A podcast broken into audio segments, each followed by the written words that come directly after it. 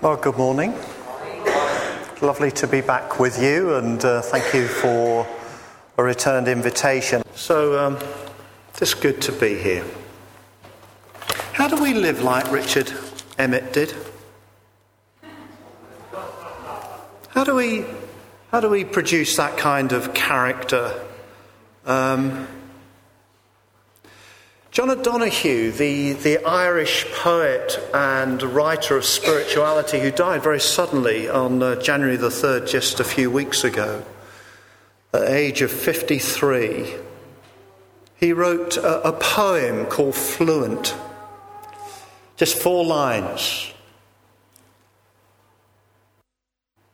I would love to live as a river flows carried by the surprise of its own unfolding. And that's all it is.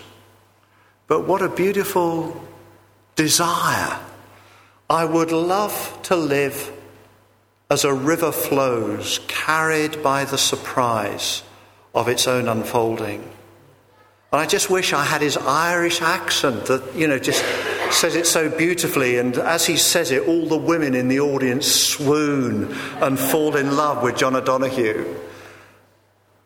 How do we learn to be fluent in our lives, to, to flow as a river does, uh, and actually able to adjust to the surprises of a river's journey? A lot of it is to do, I believe, with the environment that we choose to live in. I want to talk this morning and to share with you a few thoughts about environment, about the environment that we cultivate around us. Because it strikes me that the New Testament and the Old Testament as well talk a lot about the environment that we are to cultivate around us. Let me read something from the uh, Daily Telegraph. I'm not a great reader of the Daily Telegraph. But let me uh, share with you a, a, reading. I'm probably giving away something of my political leanings at that point. Don't judge me on the because I haven't given away my political leanings on honest. But um, I came across this article written by Eliza Chubb, who's 15 year, years of age. And she wrote this uh, little article, which is so well written, uh, when uh, there was that report about a year ago now uh, of the UNICEF report on young people growing up in various developed countries. And it was found that uh, England, uh, Britain, and America are at the bottom of the league with regard to sort of happiness quotient uh, amongst young people. That it's one of the least desirable places, according to the markers of how people, young people feel emotionally, to actually grow up in. And she wrote this article in the light of that report. I come from a comfortable two parent home in South London and go to a good school, so I can't complain about having a deprived childhood. I've no idea what it is like to be a teenager in the Netherlands or Sweden, which come top of the list in UNICEF's report card.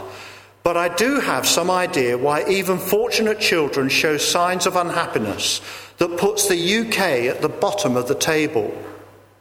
There must be something wrong with our society that particularly affects teenage girls because many of my friends who appear to have it all act, act as if something is wrong with their lives. Everyone is obsessed by their weight. Some try not to eat at all. Others stuff themselves and then make themselves sick. Once we had to put up new wallpaper in the bathroom because one of my friends threw up on it. If they are not being sick because they want to be thin, it's because they are trying to be sophisticated by drinking, smoking, or doing drugs. The peer pressure is enormous. Some get laughed at because they don't want to do these things.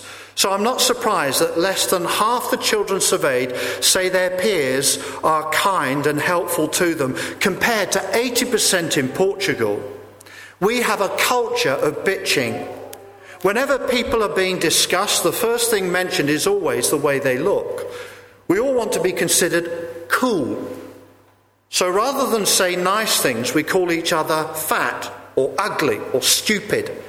We move around in packs and cliques, and there is always one on the outside who is ignored and made to feel an outcast. Humour is sarcastic, and the endless private jokes are very isolating. My friends say that bitching is the way it works, that it's the norm. Isn't that sad? Good, middle class home and environment, good school, and yet that's her day to day experience. An experience of an environment that has a profound effect upon how our young people are perceiving themselves. Our youth pastor, who currently serves us, has come from Dublin. He's come to Altrincham, which is a place where the pressure to perform in schools is enormous. It's idolatrous in our area. The whole emphasis upon education, uh, wanting to get bright people but not necessarily concerned about growing wise people and loving people. And he says he's never come across so many eating disorders amongst our own young people. People who are brought up in good, wealthy, relatively speaking, middle class homes, who go, some of them, to some very, very good schools, some of the very top of the league tables in the whole of the UK. There is something wrong with the culture, with the environment in which we live.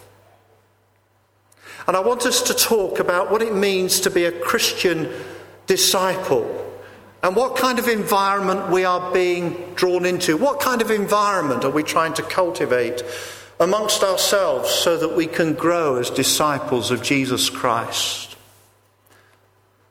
The Psalms of Ascent, Psalms 120 following, and uh, into about 16 or so Psalms, 15 or 16 Psalms, begin with uh, an amazing psalm which describes a person who is far from Jerusalem, who is in an environment that is hostile and is obviously full of conflict and of animosity. Too long have I had my dwelling among those who hate peace. I am for peace, but when I speak, they are for war. Too long have I lived in an environment of conflict, of animosity, of competition, of indifference, of coolness, of bitching, too long have I lived in that kind of environment. When I speak for what I fundamentally desire as a, as a, as a Christian believer and as a human being, my deepest desires, when I speak of those things, it seems as though the environment around me is speaking exactly the opposite. And so begins this cycle of Psalms, the Psalms of Ascent, the Psalms that are about pilgrimage, that are to do with a journey from moving from one environment into the environment where peace and unity and love and blessing are going to be recounted in the Psalms that follow. It's the journey of a pilgrim moving from the tents of an environment where there is animosity into the temple of God where it speaks of peace, of blessing, of unity, and of the presence of God. And it's that journey that I want us to think about about moving from one environment to another environment. Oh, sorry, I'm forgetting this is what I've got to stay in front of. And that's why I chose that reading that we had this morning. It's very important when you read John's Gospel to realize that when John writes, absolutely every single detail is important and is actually resonant with meaning. He's very economic in what he says, even though he repeats himself endlessly. But he is economic with his ideas and his notions. In what he recounts of Jesus' ministry. And one of the secrets of learning to read ancient texts like John's Gospel is to be aware of the form in which they speak. And one of the forms that they speak of is a, a, a notion that has been coined by uh, scholars that call about inclusio. They call it inclusio. In other words, first and last, beginnings and endings. How a text is shaped is very important. So here we are in chapter 1 of John's Gospel, and we come across the first words that Jesus speaks. The very first words that Jesus speaks. And they're spoken to people who will become his disciples. And the very first word that he, he speaks is a question. And the question is, what are you looking for? What are you looking for? That's no accident. John is already giving us an indication of that which is most fundamental, and it's a pretty good question, isn't it? What are you looking for? What, in other words, is your deepest desire in life? A very, very good question. But as in John's Gospel, so it is here. Very often he actually treats something as a normal conversation and it seems to be a surface concept. But actually, that surface concept is going to be explored with ever and ever deepening meaning.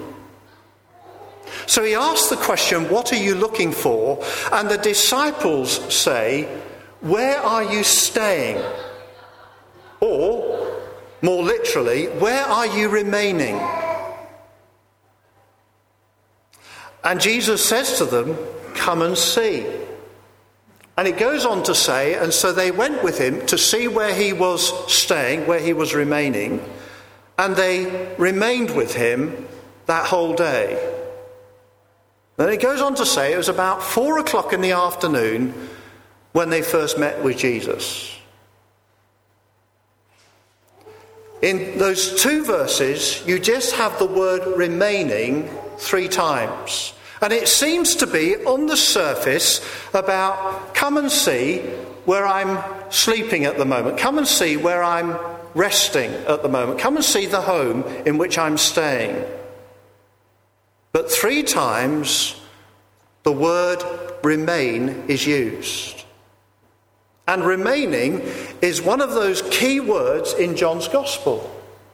So, what appears to be a surface question in response to Jesus' question to those disciples, What are you looking for? is in fact explored ever more deeply with ever more resonance of meaning within the Gospel of John. And just for a few moments, I want to just trace through that idea within John's Gospel.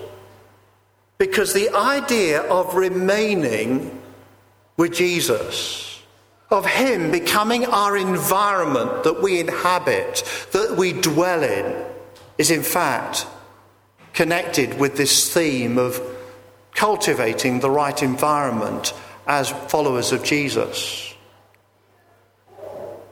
You see, John will come back to this concept of remaining on more than one occasion. So we find that when Jesus is doing that miracle of the feeding of the 5,000, he says, Anyone who eats my flesh and drinks my blood, I will remain in him and he will remain in me. And then in chapter 8, as he's talking with the, the uh, people of the Jewish people, the Jewish leaders, he talks about the need for people to come into freedom. And they retort, We've always been free. How can you say that we actually need to grow in freedom? And then he goes on to say this in chapter 8 of John's Gospel The slave does not have a permanent place in the household, but the son has a place there forever. So if the Son makes you free, you shall be free indeed. In other words, Jesus is saying, Look, I want you to understand your life as having a permanent place in the house of the Father. You are sons and daughters of God. And you are to understand your identity as a human being as sons and daughters that live constantly in permanent place of residence in the house of the Father. And so, what are you looking for? Where are you staying?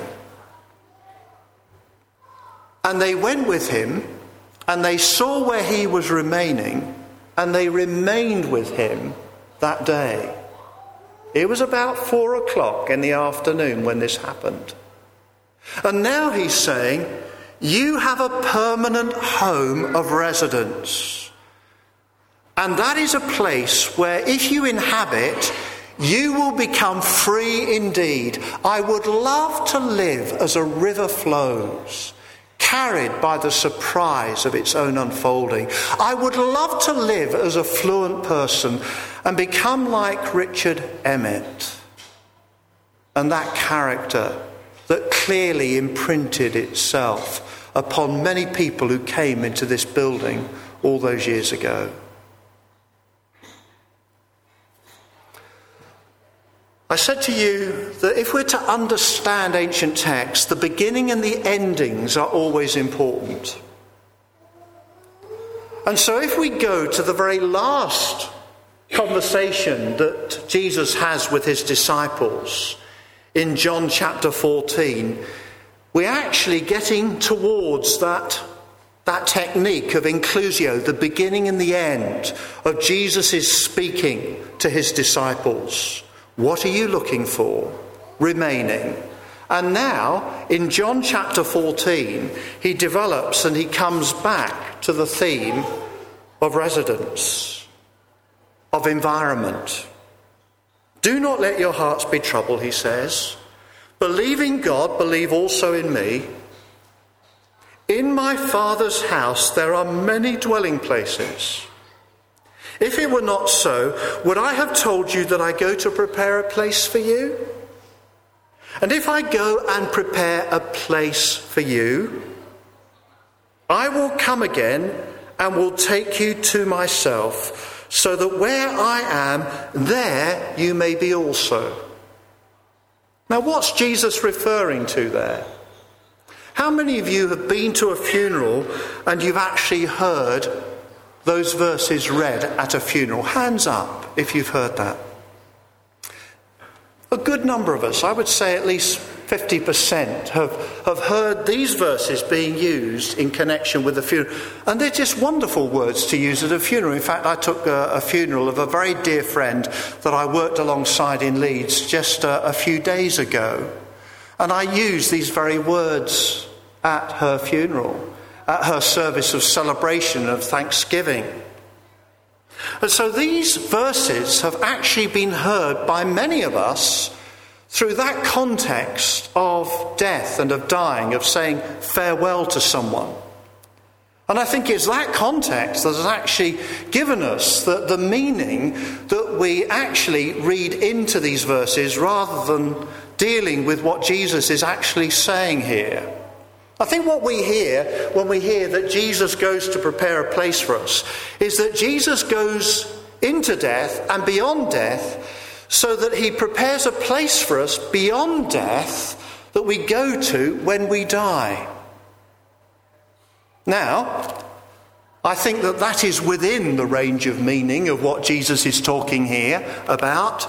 But actually, it's not the primary reference that Jesus is actually talking about. It's not about life beyond death that he's talking about.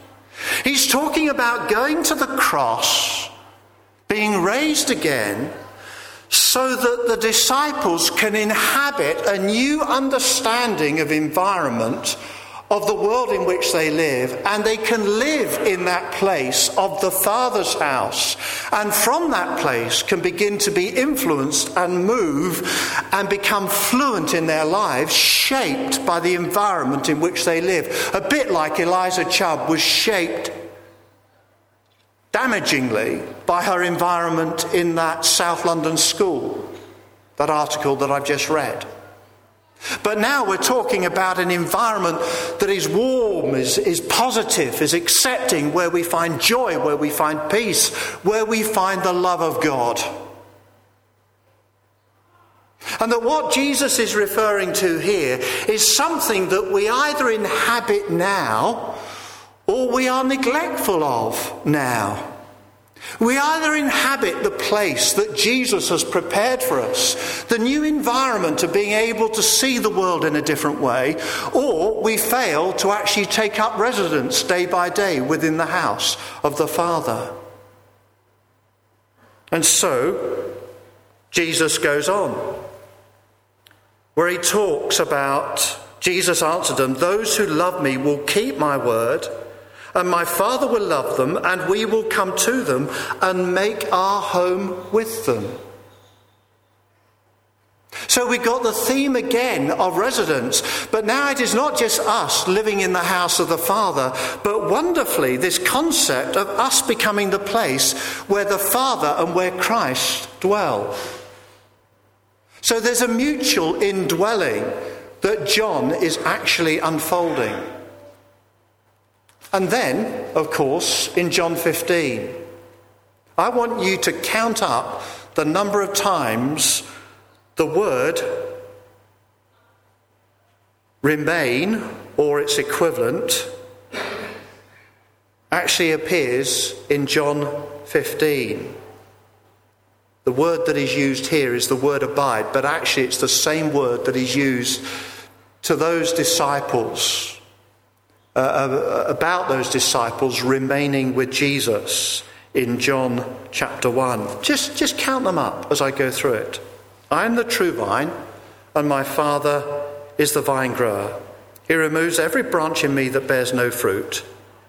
Every branch that bears fruit, he prunes to make it bear more fruit. You have already been cleansed by the word that I have spoken to you. Abide in me.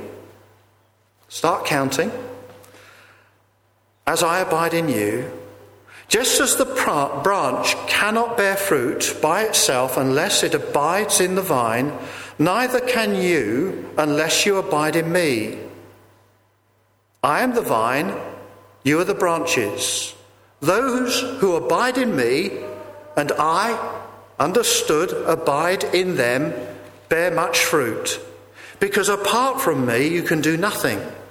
Whoever of you does not abide in me is thrown away like a branch and withers. Such, such branches are gathered, thrown into the fire, and burned. If you abide in me, and my words abide in you, ask whatever you wish, and it will be done for you. My Father is glorified by this, that you bear much fruit and become my disciples. As the Father has loved me, so have I loved you. Abide in my love. If you keep my commandments, you will abide in my love, just as I have kept my Father's commandments and abide in his love. I have said these things to you so that my joy may be in you and that your joy may be complete. How many times the word abide?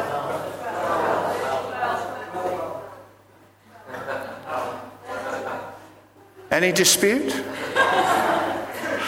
There may be one or two disputes there because some of you answer Phenomenal. Where are you abiding, Jesus? And they abode with him. They remained with him. And now, at the end, he's describing this house that, that he's going to prepare for us all to live in. And he's saying now, in this image of the, the vine, he's saying, Now, remain in me, abide in me, remain in me, abide in me. Do you see what, what John is trying to capture of Jesus' teaching here? It's so obvious, it's so clear. And this goes on and it, it continues on until the very final words that Jesus doesn't speak to the disciples, but actually speaks in prayer to the Father, not just about the disciples that he's speaking to there, but about the generations that follow who will believe in his name. And right at the end of John chapter 17, in that great prayer that we have there, we have this amazing turning towards us, the people who believed generations after those first disciples. And of course, he talks there about the way in which we're brought into unity. We're brought into unity with the Father, and the Father is in unity with us. I ask not only on behalf of those, but also on behalf of all who will believe in me through their word, that they may all be one. As you, Father, are in me, and I am in you, may they also be in us. Another environmental image. So that the world may believe that you have sent me.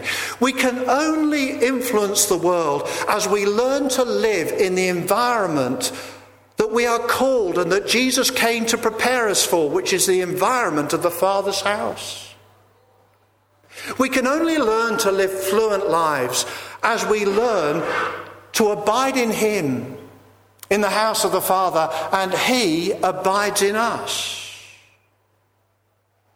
That's the only way that we can fulfill the desire I would love to live as a river flows, carried by the surprise of its own unfolding. And so Jesus goes on and he continues to pray. And it ends in this way Righteous Father, the world does not know him, but I know you. And these know that you have sent me. I made your name known to them, and I will make it known, so that the love with which you have loved me may be in them and I in them. How did Richard Emmett demonstrate that character? He demonstrated that character because God felt comfortable and at home within his character. It's been said wonderfully by someone it takes a long time to be at home in your own life. It does. But Richard felt at home in his own life. Why? Because he knew that God dwelt there. And when God dwells in us, because we've learnt to dwell in the environment of God, we become that kind of fluent person.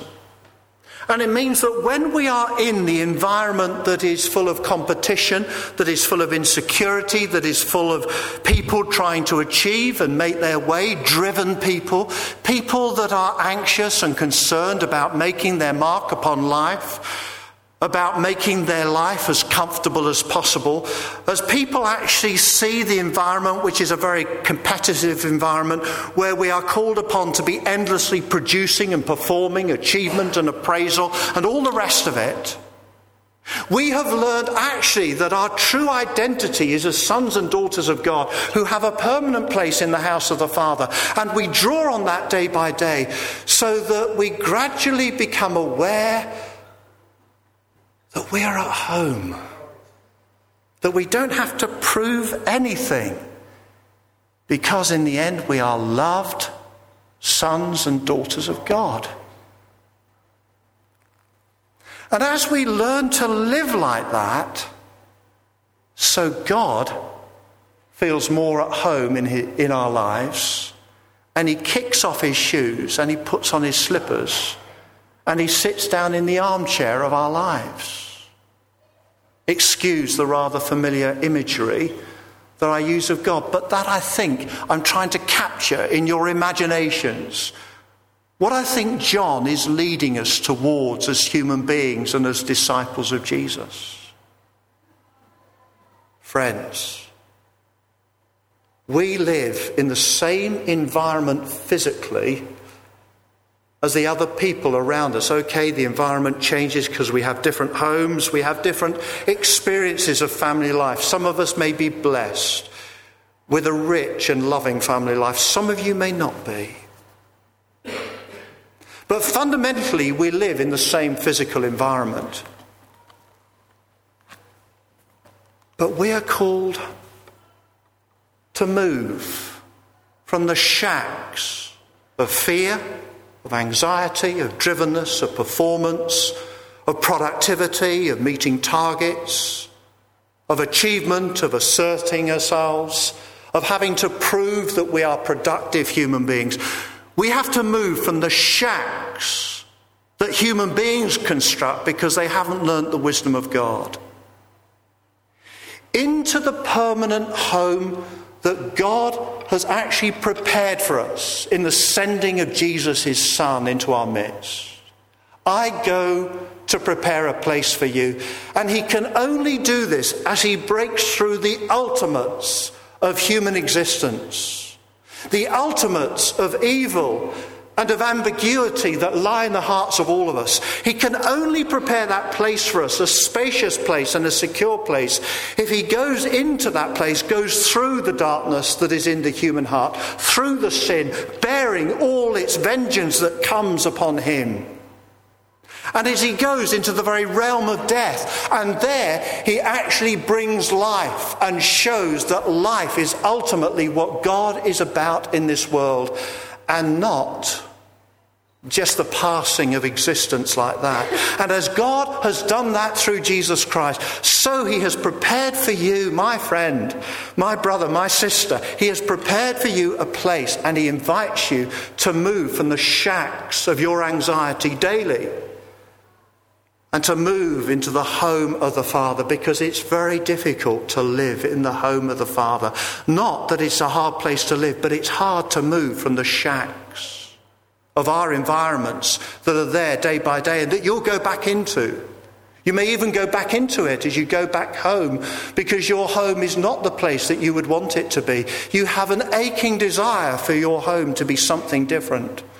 But I tell you, even if that is your circumstance, and even if you find yourself in a work environment that is oppressing you at the moment, you have a permanent place as a son and daughter of God, and you've got to go and live in that even more attentively, as if you were in a nice environment from a human perspective and point of view. How do we do that? We do that as we come to worship. We do that as we break bread and we share the cup. We do that in the act of prayer because prayer is the very essence of the move from the house and the shacks of drivenness and of anxiety into the house of love and of belonging. And in prayer, we don't have to say anything. What we do is to sit down and kick off our own shoes and put our own slippers and sit down in the armchair that is opposite the Father, who has got his feet up, and we just dwell with one another. In the end, prayer is not our talk, it's the consciousness of being in the presence of Father. That is the heart of prayer. It is the act of becoming conscious that you are beloved by God and that you are his precious son and daughter. And it's developing our spirit so that we live out of that place. I would love to live as a river flows, carried by the surprise of its own unfolding. Don't you want to live in that way? I do. I'm, I'm desperate to have a life that is formed in that way so that I can just be the kind of person that God wants me to be. And I myself can become an environment for other people to have a scent of what it means to live in the house of the Father. That's how I want to live. That's what it is to be a witness to Jesus. It isn't necessary to gob it, it's to live it. And out of that, to speak wisdom into people's lives. And I tell you, out there, people are desperate for it. My wife and her friend were invited to take a short retreat in a school amongst the staff because the head teacher was a Christian and he thought it would be good for his staff to experience a retreat. They walked into this staff room and there these teachers were, and they said, Why are we having to do this? This is awful, this is, this is dreadful, you know, we, oh, I, you know, and others were quiet and just, you know, the atmosphere was not conducive to prayer and retreat. These are not Christians, okay? Helena and Geraldine just begin to just do one or two prayer exercises, just start to, to talk a little bit along the lines that I've been talking about this morning. A hush comes into that room. People start to cry because there's an ache in their heart for something else. And at the end of that time, they, they say to Helena and Geraldine, you must come back. We must have a whole day retreat. And I don't know whether that will happen, but that's what they wanted. In other words, there are, there are literally thousands upon thousands of people out there who are actually aching for what we know and have. And that's the way that we're called to live in the house of the Father. I've gone on too long. There is a Redeemer, Jesus Christ the Lord. Let's come and eat at the Lord's table and drink.